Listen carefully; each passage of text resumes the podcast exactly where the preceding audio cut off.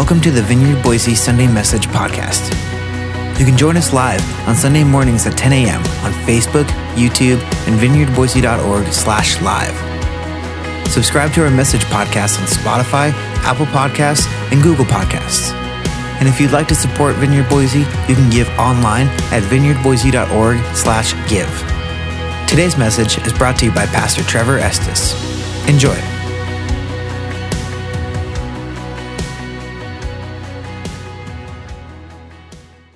We're going to resume our, our study in the book of Mark. And um, I feel like this is a pretty important message. Um, it's, it comes from Mark chapter 8. I actually titled the message uh, Rebuking Jesus, um, which is kind of a shocking title. I hope you're shocked by that. I hope that's a little bit jarring to you, rebuking Jesus. Um, but surprisingly enough, that is exactly what happens uh, in this passage is that uh, the disciples, Peter specifically, actually rebukes Jesus because Jesus' thoughts are not Peter's thoughts.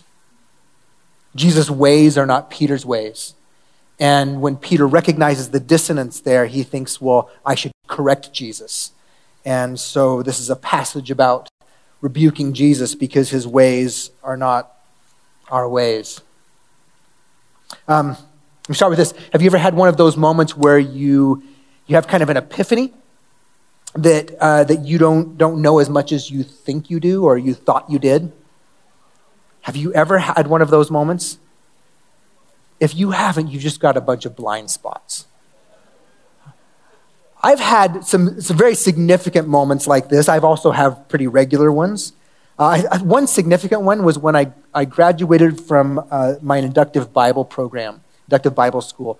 It was a one year intensive in Scripture in which we were immersed in Scripture. It wasn't, we weren't studying Scripture along with seven other subjects or six other subjects. The, our whole curriculum was Scripture for a year. And so most of us as students were immersed 60 to 70 hours per week in Scripture.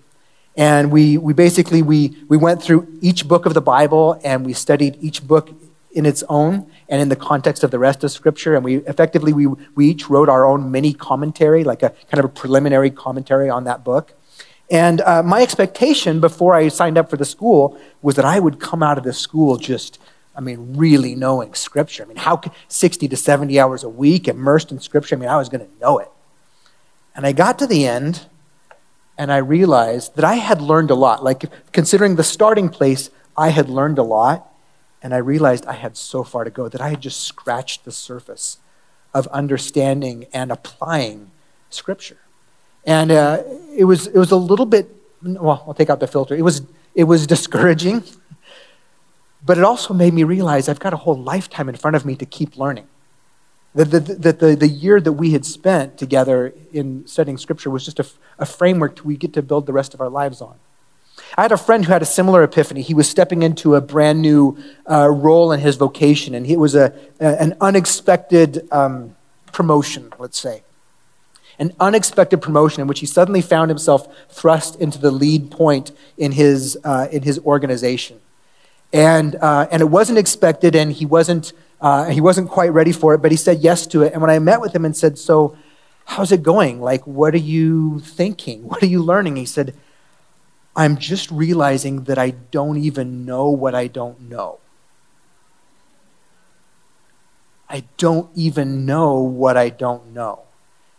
And you may have had moments like that based on your response when I asked that question. I, I, think several of you have probably had that sort of experience. But here's the thing that awareness or epiphany, it can be humbling, it can even be discouraging. But if, if embraced, and here's the big if, if we embrace that moment, it opens the door to greater learning, to greater development, being shaped. It opens up our lives to a lifelong of learning. And so, in today's passage, Jesus' disciples, they have uh, an aha. This Peter specifically has an epiphany. He has an aha moment about Jesus. Peter and the other 12, they've been with Jesus for the, the you know, basically for every waking moment of the last two years or so. They're always with Jesus. And yet, in this moment, they, it, it all comes to this crescendo, and they have this aha. And it's incredibly exciting. It's the moment that the book of Mark has been, has been building towards. But then it's followed by a moment of, of whiplash, as Pastor Mike calls it in our devotions this week. There's a moment of whiplash in which Peter realizes that as much as they've learned about Jesus and as much as they've come to this critical moment of recognition of who he is, that they have so much about him and what it means to follow him wrong. That's the whiplash, is that they have an epiphany about who he is, and they realize that their understanding of him and what it means to follow him is wrong. Let's review a little bit about where we're coming from. Uh, here's what's been happening over the last few weeks. Uh, following a second miraculous feeding, this was in Mark, the, the first part of Mark 8. Uh, the disciples have another panicked moment in which they forget to bring food for their trip across the Sea of Galilee. Now, this was a kind of a comical moment in many ways because they've participated in both the feeding of the 5,000 and the feeding of the 4,000. We looked at both of those miracles and how the miracle actually happened in their hand. And the irony is they find themselves in this, uh, on this boat uh, heading from uh, across the Sea of Galilee from uh, like Magdala to Bethsaida. And they realize they've only got one roll, one biscuit, one croissant in the boat. And they panic because they're all going to die. We're all going to die. We don't have any bread. And they've just participated in these miraculous feedings. So they have this moment of panic, and then Jesus begins to pepper them with nine questions. They're mostly rhetorical questions, but they're all about their current understanding of Him and His mission. So this is in Mark 8. Here's the, here's the nine questions, and I just listed them out like this a few weeks ago so that we can experience the weight of Jesus asking all these questions in a row. Why are you discussing the fact that you have no bread? Do you not yet perceive or understand? Are your hearts hardened? And I think the pronoun is probably emphasized in these questions. Are your hearts hardened? Having eyes, do you not see? Having ears, do you not hear? Do you not remember? When I broke the five loaves for the 5,000, how many baskets full of broken pieces did you take up? And the seven for the 4,000, how many baskets full of broken pieces did you take up? Do you not yet understand? And Mark leaves those questions just hanging over the disciples as they, as they make their way from, from Magdala to Bethsaida across the Sea of Galilee. They're, they're rowing, and those questions are just kind of left hanging in the air as they, as they make their way. And there's more questions. There's actually two more questions that are part of this whole series of questions. But before Jesus gets to the last two, there's this pause. There's like this interlude. And, there's, and, it's, and it happens like this. So uh, the interlude Mark tells us that they arrive at the shore, the disciples arrive at the shore, and the locals from Bethsaida, they bring Jesus a, a blind man and ask Jesus to lay his hand on him. And Jesus does, in fact, do that. He heals the blind man. He, he gives him his sight. He uses a little bit of spit. We don't know if he made mud or if he you know, did this in his eyes, gave him a wet willy of the eyes. But he asks him, he says, Can you see? And the guy says, Well, I can see people but they look like trees walking. And so then Jesus tries it again. More spit. And he says, Now what do you see? And he says, Now I can see clearly. I have to think that that was a shocking moment for the disciples. That that was a jarring moment for them. I, I, I think, uh, you know, first this man can only see, he can see, but it's blurry. But Jesus, like, has never done this before. Jesus has never not gotten it right the first try. This is the, the only two stage miracle we have in all of Jesus' ministry. There's never been a moment where Jesus does it and it's kind of there, and so he has to try a little bit harder, pray a little bit more, add a little more spit. Like, this is the only time this happens. And so I have to think the disciples were stunned by this two stage healing, wondering, oh gosh, what, what just happened?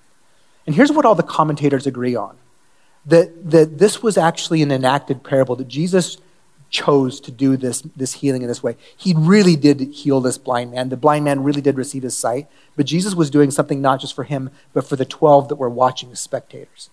And here's what the commentators agree on is that this was what we would call an enacted parable, where Jesus is doing something to teach them something. Because, like this man, they too are seeing not quite clearly. They've begun to see but for them, Jesus is blurry. He's, he's like a tree walking. And they need a second touch. Jesus continues the, the questioning of his disciples. So, so he has the nine questions, this pause with this little interlude, and then he resumes the questioning. Here's the next question. Mark 8, 27. Jesus went on with the disciples to the villages of Caesarea Philippi. And on the way, he asked his disciples, Who do people say that I am? And they told him, John the Baptist, and others say Elijah, and others one of the prophets. I'm going to pause right there for just a second. Let's talk about where they are and where they're heading. They're leaving Bethsaida, they're, they're heading north to, to what was called Caesarea Philippi. This is the only time that we see Jesus and the disciples heading this far north into Caesarea Philippi. It's about a 25 mile hike. Here's the map. And if you look on this map, you can see that they start uh, there at the northern shore of the Sea of Galilee. They're following that red dotted line. They just stayed on the dotted line, I'm sure, uh, heading to Caesarea Philippi. And here's the thing. So here's let me share with you a little bit about Caesarea Philippi. This is an ancient pagan city. It is thousands and thousands of years old, even at that point. Okay, this is first century. At that point, it's an ancient city already. It had been known as a center for the worship of the idol Baal. In fact, archaeologists today, modern archaeologists, have, have been to this area and found at least 14 temples, like ruins of temples to Baal. Okay, so that was historically where the, the, the history of the, of the place. Um, but in the Greek era, which preceded the Roman era, but in the Greek era, it had become more well known as a center for worship of the Greek god. Oh, I gotta say this, this is hard to say. Greek goat god Pan. Greek goat god. Pan. So the, the, the time, at that time, the, the, the city was actually known as Panias. And you can go to the ruins even today and see what's known as the Grotto of Pan. Here's a, here's a photo of the grotto or cave of Pan. It's the one there to the left of your screen. And, and here's the thing about this grotto it, the, the worship of Pan that was conducted there was typically involved fertility rites, um, involved human sacrifice that was practiced right there at the mouth of the cave.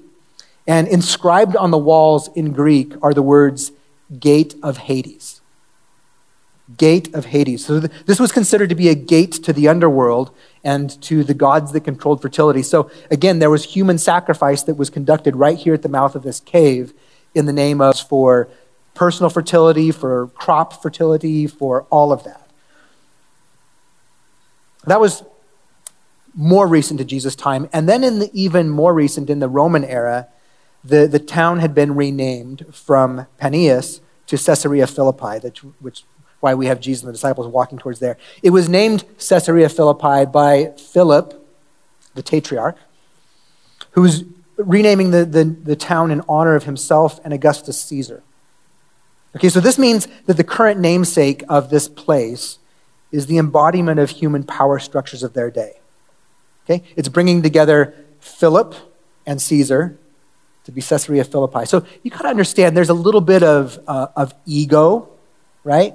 Of power, of, of human power systems, to, to, name, to rename uh, an ancient city after yourself and another person. I think the modern day equivalent would be like renaming Las Vegas. Renaming Las Vegas to something like what? Obama Bidenville? Trump Town, Right? It's taking two historically like current leaders and renaming the town after them Caesarea Philippi, Caesar Philip. So Caesarea Philippi it's deeply, has a deeply seated reputation for the worship of idols and for the ambition of human power. There were few places in the ancient world that carried more significance in these two arenas. Okay, this is religion and politics, church and state brought together right there. And it's as Jesus and his disciples are approaching this city of Caesarea Philippi, this 25 mile walk that Jesus pushes their understanding of him further by asking, Who do people say that I am? So just remember that. I want you to hold on to that. That's the backdrop. They're walking. Uh, Caesarea Philippi is actually built into some cliffs. And so at some point along the journey, they would actually be able to see it in the distance as they were approaching. And as they're approaching this embodiment of human religion and politics, Jesus says, So let's resume the questioning. Who do people say that I am? To, to the disciples that he just asked, are you blind? Are, you, are your hearts hardened? Do you not understand? So, who do people say that I am? They gave him three answers. We saw those. uh, A, B, and C. It's like multiple choice. He said, well, some people say John the Baptist, some people say Elijah, uh, some say one of the prophets. We actually already saw, Mark already narrated these answers as the popular thoughts about who Jesus might be uh, earlier in Mark chapter 6. Um, I've given you references there on the slide that, that help explain the context of why people would have thought that Jesus might be one of these identities. Uh, and so if you want to look into that, there's the references for you. I'm not going to do that right now because Jesus doesn't stop to, to answer those ideas. He doesn't stop and say, well, let's, let's talk about each one of those. He presses forward with a question and he says, What about you? He, he pushes them to name their conclusions about him. Mark 8 29. He asks them, But who do you say that I am? Peter answered him, You are the Christ. And he strictly charged them to tell no one about him. Hmm. Here's the thing in the book of Mark, there's this kind of there's two parts to the book of Mark, like part one and part two. The first part could be called secret Messiah, and the second part could be called servant Messiah. Okay, those are the two parts of the book. And so we've been moving in this secret Messiah part all along, in which there's a, there's a theme that's just threaded through the book of Mark of who then is this man? Oftentimes, at the end of his teaching or at the end of his uh, ministry time, the people are left going, Who then is this? Even the creation itself obeys him. Who is this? Who teaches with this kind of authority? Who, who can heal the eyes of the blind? Who is this?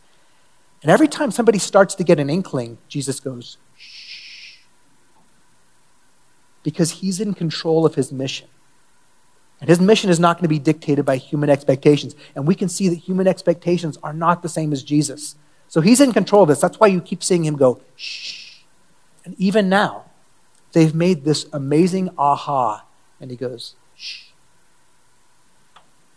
He asks them, Who do you say that I am? Peter speaks up. Peter is often the one that speaks on behalf of the 12. You can trace this through Peter's life. He's often speaking and he's often articulating the things that, that they're all saying. It's just that he's the only one that has the boldness to blurt it out. And so Jesus asks this question, and Peter just kind of blurts out the thing that has been growing as a hope in the hearts and minds of the 12. And they say, He says, You're the Christ. Doesn't, he doesn't go with, option A, B, or C, he chooses D. He goes, You're the Christ. What does that mean? That, that is a loaded word for a, a Jewish man, a Hebrew man to use when he says, You are the Christ.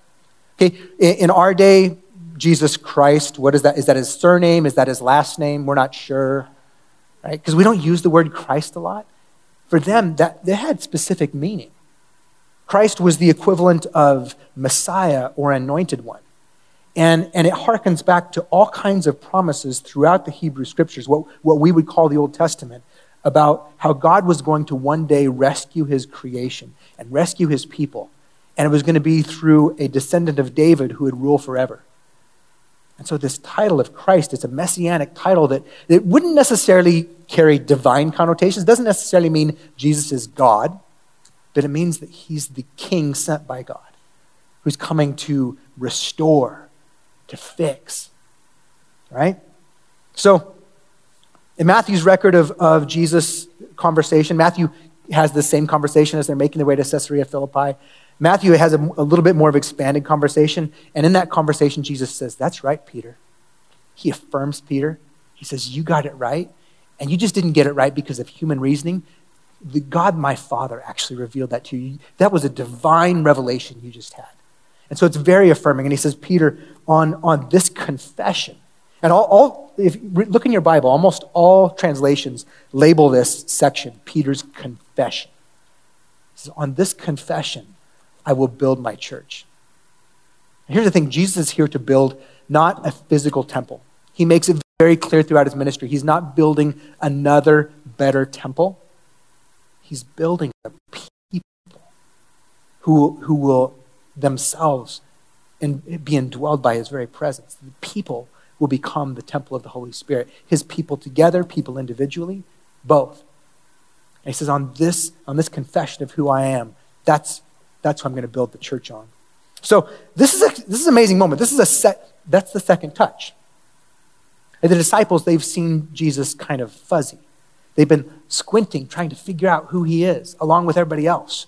And in this moment, their eyes are opened. It's like the second touch. And they see him clearly. And, they, and Peter goes, You're the Messiah. You're the Christ.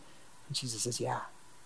So here's the question, though Do they see him totally clearly or just a little less fuzzy? What do you think? Clearly or a little less fuzzy? Are they no longer seeing him like a tree walking? Tim Keller says if Jesus doesn't heal them or heal the blind man, they'll go around for the rest of their lives hugging trees and cutting down people. There's something there.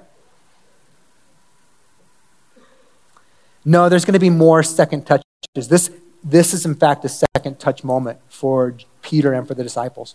But they're going to need another second touch and another and another. That is actually the trajectory of a Christian life is lifelong learning, a whole series of second touches. We're going to see a second touch in the next verse.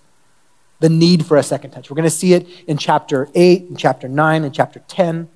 We're going to see it at the crucifixion. We're going to see it after the resurrection. We're going to see it when they get uh, filled with the Holy Spirit and they head out to the streets in Acts chapter 2. We're going to see it when Peter sent to Cornelius' house and he realizes that God's vision is bigger than Israel, that he actually really does want to reach the Gentiles. We're going to see it when Peter has that epiphany but then falls away from it and Paul has to rebuke Peter. There's a lot of rebuking going on. But here's the thing this is the confession that they will build and spend the rest of their lives upon. This is the foundation of a new temple that Jesus is building, not made out of stones, but out of people. And so I just want to just kind of pause right there and talk about this thing that the pastor brent he said you know next sunday we're going to have a baptism. We actually we, typically we, we have a baptismal that's in our chapel and historically since we since we had this building built or this been doing our baptisms in there but we recently purchased a portable baptism that we can have right in here because we want to include that in part of our sunday morning. And so i just want to put that that um, reference up there that or that website that pastor brent talked about vineyardboise.org slash baptism because i want to invite you if you've never confessed Jesus as Lord, you have an opportunity to do that next Sunday through baptism. Here's what baptism means, among other things. And, and at that website, there's a, a PDF that you can download that, uh, that actually includes the primary scriptures about baptism. And you can read the different layers of meaning that it has. But here's one of the meanings it's identifying with Jesus' death and his resurrection. That's why you go underwater and you come back, because we're identifying with Jesus' death and resurrection as the foundation of your life moving forward. Jesus just said to Peter, Peter, this confession you've made that I am Lord, that's what I'm going to build my church on. That's what I'm going to build you on. That's what I'm going to build other believers on. It's a public confession that Jesus is the Lord of your life above all else. This is a public confession that Jesus is Lord above all else. It means giving yourself to God and allowing Him to finish the good work He's begun, however many second touches you need. And here's what I would say uh, I can think about my own baptism, and I recognize that I didn't fully. Uh, when, when I said yes to Jesus at my baptism, and I was, I was a teenager, I was still seeing Jesus as a tree walking. He was very fuzzy in my eyes. Today, he's less fuzzy than he was then, but he's not entirely clear. There's so much more I have to learn. So it's not about, baptism isn't about the moment when you absolutely see clearly. It's when you see enough to say, Jesus is Lord, and I want him to be Lord of my life. I receive that. And church, I think there's, a, there's uh, this, this opportunity on Father's Day to be grafted into the family of God, our Heavenly Father, in a new way and say, Jesus is Lord, and I entrust myself to you. Will you give me every second touch that I need in order to become who you've made me to be, in order to do in the world what you've called me to do. So, there's the link for that. I encourage you to consider that. Um, for now, back to Mark, back to Peter and the 12, because they finally understood about Jesus. He, and now that they know who he is, he begins to teach them about his mission. And it doesn't sound anything like what they thought when, when he said, You're the Christ, you're the Messiah, you're the king of, in the line of David what Jesus begins to talk about isn't what they were expecting. Mark 8:31. He began to teach them that the Son of Man must suffer many things and be rejected by the elders and the chief priests and the scribes and be killed. And after three days, rise again. And he said this plainly. And Peter took him aside, began to rebuke him. Okay, remember the backdrop. They're moving towards Caesarea Philippi. Again, it's the embodiment of human approaches to both religion and power. What Jesus is describing sounds nothing like what Peter thinks should happen when they get there or when they go south to Jerusalem. Jesus is talking about suffering, rejection, and death. I mean, Peter wants things to happen that involve establishing religious truth and taking power. So, Jesus, so Peter pulls Jesus aside to correct him for talking like that in front of the enlisted men. He's like, Jesus. He pulls Jesus aside. He's like, look, um, I don't know what you're thinking right now. He's kind of got this kind of dark thing going on, this kind of like, you know, goth thing going on. You're talking about death and suffering and rejection. Like, um, that's not encouraging the guys. We need a better PR campaign than that, right? If you are the king, then let's talk about winning. Let's talk about being beloved by the crowds. Let's talk about consolidating power. Let's talk about conquering and subjugating our enemies. Let's conquer and subjugate them because there's always a them. In Peter's day, it was occupying Rome and all of, all of them would have liked to see Rome driven out, just to, to, to see, give us back our freedom from Rome. That's what's in Peter's mind and heart. And so when Jesus begins talking all depressed like about suffering and death and rejection, he's like, Jesus, come on. Let's talk about winning. Let's talk about, here, try this, Jesus. Make Israel great again. We can brand it with a Jewish star, Star of David. This is going to be awesome. And I say that, I deliberately chose that, not to be pointed or to be, not to, not to be anything other than to say, there, I, want, I want us to experience that there was a Jewish nationalism that was driving the way that they were interpreting Jesus and what they were expecting Jesus to do. It was a Jewish nationalism that was far smaller than what Jesus was going to do. Jesus was here to rescue all of creation. And what he didn't need was a people that were going to try and rule everyone else through power.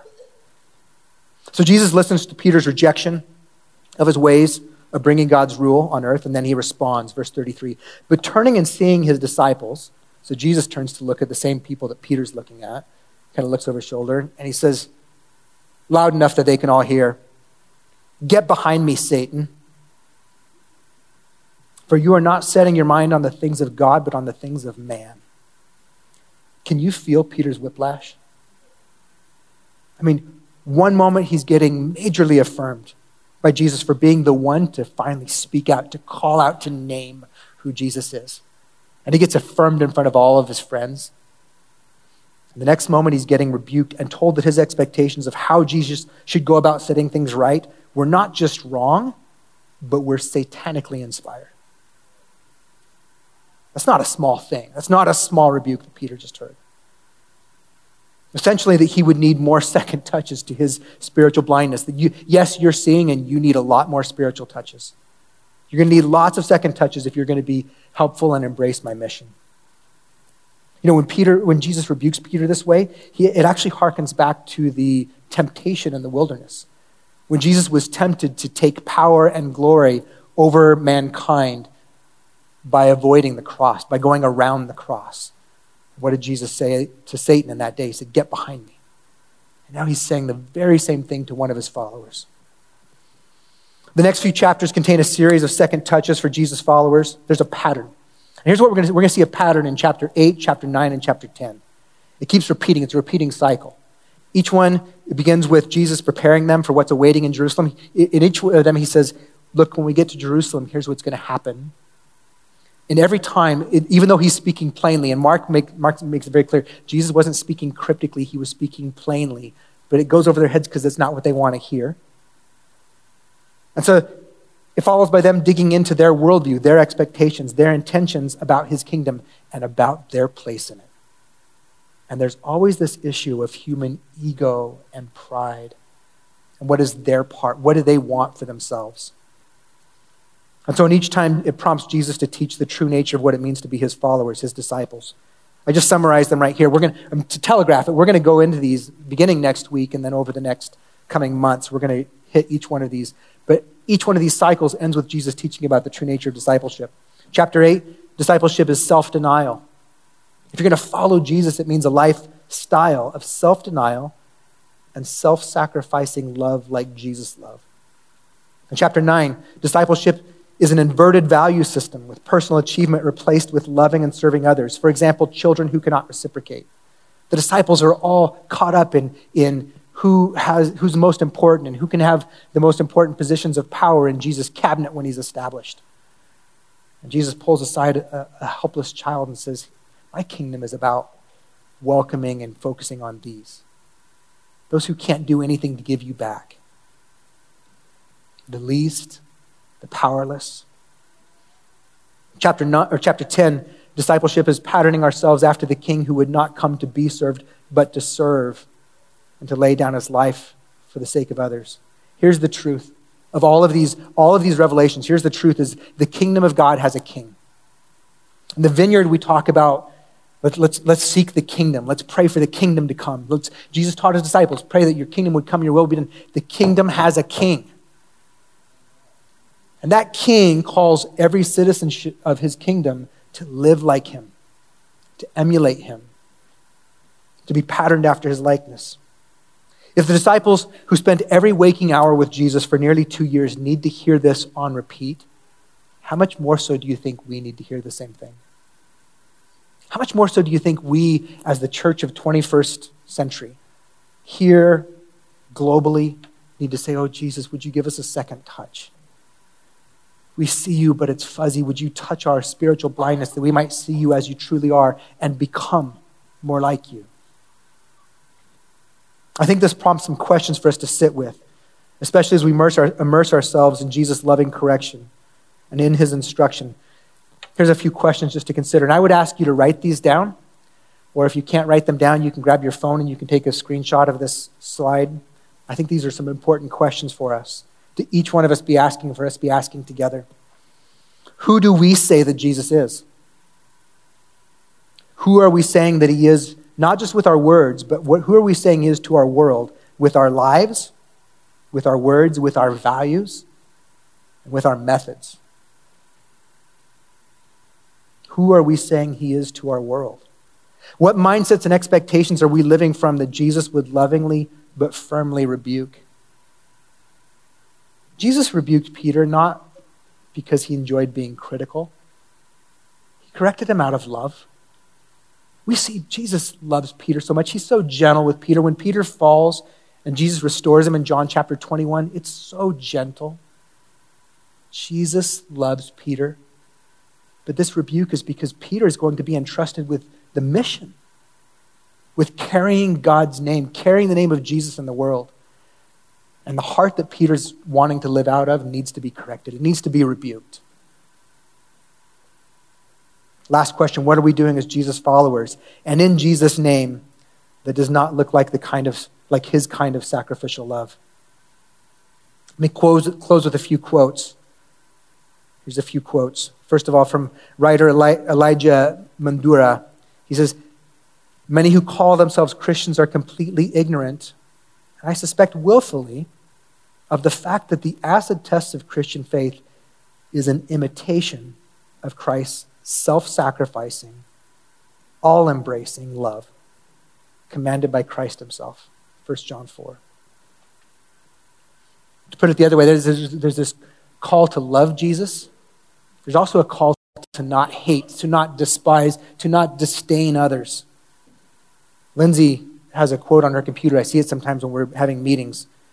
And it's, it's the equivalent, it's the opposite of this. It says, If you hate anyone because of your faith, you're doing it wrong. It's pretty simple, isn't it?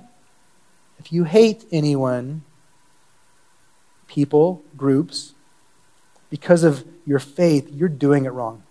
I'll close with one more quote. This one's from Jesus himself. I'll preface this by saying, here's what I believe. I believe this is a word to us, it's a word to me.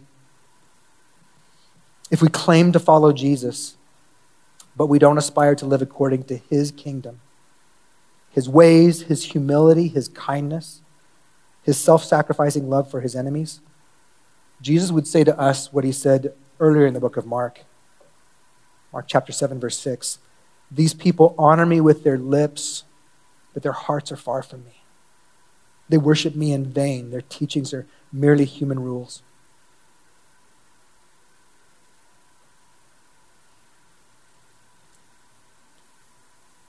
I believe all of us need to hear this. What exactly we need to take away from that probably changes from person to person. I know I need to hear this. Has been my prayer this week. Jesus, would you touch me? Give me that second touch again. Show me the places where, where my expectations are formed by human thinking, not by yours. Show me those ways in which I'm trying to advance your kingdom in ways that distort your image. Would you give me a second touch? I don't want to waste this opportunity. We're going to be in, in these three cycles of Mark, and we're going to be in one of them next week. So I, I would challenge you, ask you, be in your devotions this week. Pastor Mike writes devotions for us. They've got a hard edge to them this week. They've, they've got a hard edge, and I think it's appropriately so because we need to be shocked. I encourage you to engage in devotions. Use those as a springboard to then pray through those passages and say, Jesus, what do you need to touch in me? Where, where am I still seeing you fuzzy? I don't want to waste this opportunity to place ourselves before Jesus with our own Caesarea Philippi as our backdrop. I want to ask Jesus to touch our eyes again, to heal our spiritual blindness, to transform our hearts. The worship team is going to come and lead us in one last song. And, um, and this is a song that um, actually I'm going to read the lyrics to you before we sing. This is a brand new song. Pastor Jesse just introduced this to me on Thursday. And this was just released on, um, uh, it was actually written by a, a, vineyard worship leader in the UK, not in America, um, but released by Vineyard Worship. And I believe that, that this is a word for the church of the 21st century globally. I believe it's a word for the church in America, but it, it's global. And you know, every now and then a, a worship song is written that the Spirit just breathes upon, that you know this is just a song deliberately given from the Holy Spirit to the church for that season. To root into, to pray, to sing, to sing prayerfully, and say, God, would you do this in our time and in our place? There's songs like that. I believe that this is a song that is a gift from the Holy Spirit. It's called You Have Our Yes.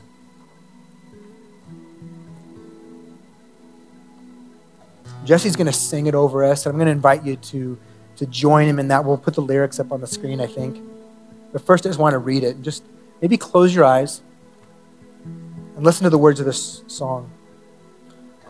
Our rights and our freedoms, our flags and our kingdoms, all of our idols must bow. Our walls and our weapons, our worldly possessions, all of our idols must bow. You have our yes, let our lives confess and say, Jesus is Lord. We'll take up the cross no matter the cost. We say, Jesus is Lord, He is Lord. Our selfish ambition, our power for power and position, all of our idols must bow. Our fearful reactions, our, our constant distractions, all of our idols must bow.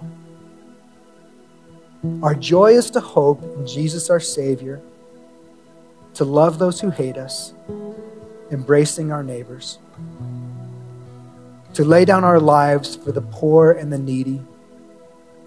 The cross is our call and our only allegiance. To Jesus our Lord, to Jesus our Lord, our holy commitment in body and spirit to honor you, Jesus and Lord our love and affection, our time and attention. Lord, you deserve it all.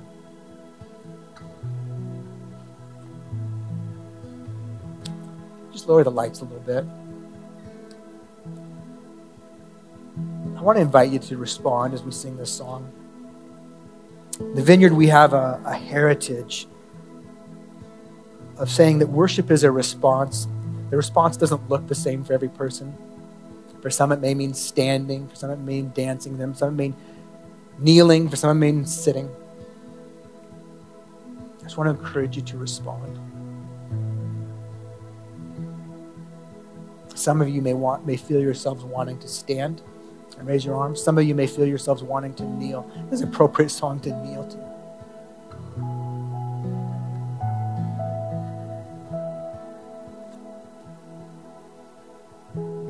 But don't just stay where you are.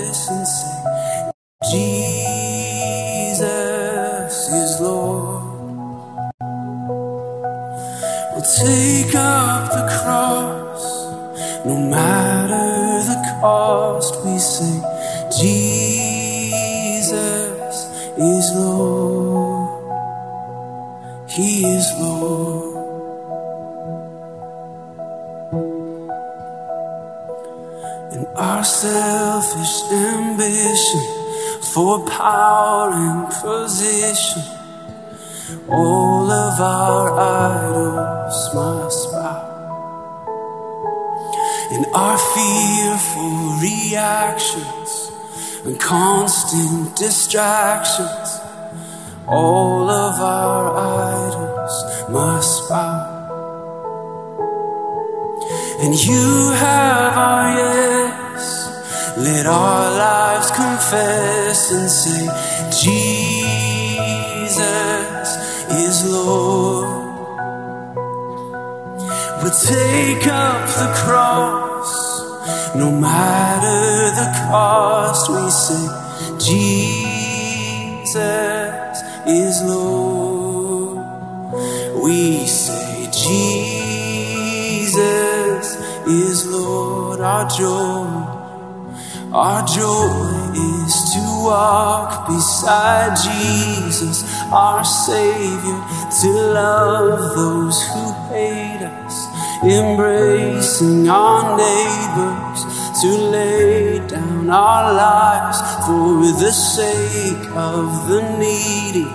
The cross is our call and our only allegiance to Jesus our Lord. Oh, to Jesus our Lord. Oh, Jesus is Lord. Jesus is Lord. And you have our yes. Let our lives confess and say, Jesus is Lord. We'll take up the cross, no matter the cost. We say, Jesus is Lord. We say, Jesus is Lord. And our holy commitment in body and spirit to honor you, Jesus as Lord. Our love and affection, our time and attention, Lord, you deserve it all. Lord, you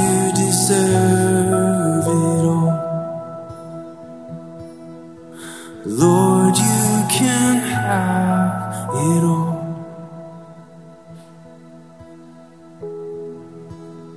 Holy Spirit, we we recognize that, like your first century followers and disciples, that we too need a, a, second touch from you. We need a whole series, a whole lifetime of second touches. Jesus, would you do that in us? Would you do that for your glory and for our joy that we would truly experience who it is that you are and what it is that you do and how it is that you go about doing it? Or would you fill our hearts with greater love for your world, for your creation that you came to redeem, that you came to lay down your life for? Would you fill us with that same self sacrificing love for your glory and for the sake of others? Holy Spirit, we invite you this week and throughout these weeks as we listen to you explain the nature of true discipleship. Would you rebuke us? Would you correct us? Would you affirm what should be affirmed? Rebuke what needs correcting? Would you shape us and mold us? Would you send us and empower us? We ask for every manifestation of your indwelling presence that we would truly be your temple, your mobile temple, moving out into the world, carrying your presence and your name in ways that reflect you, not distort you. Come, Holy Spirit.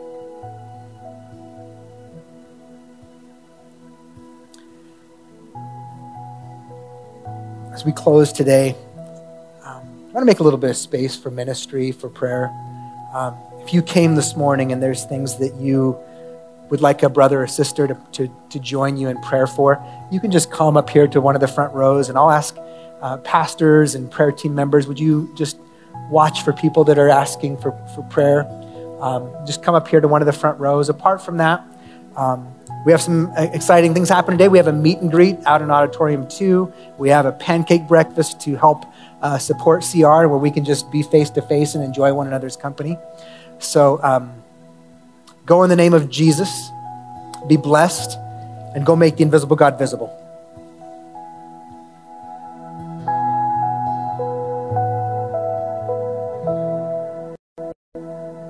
Thanks for listening. To respond or receive prayer after the live stream closes, please email prayer at vineyardboise.org and if possible, include your phone number. We'd love to get in touch with you. Thanks.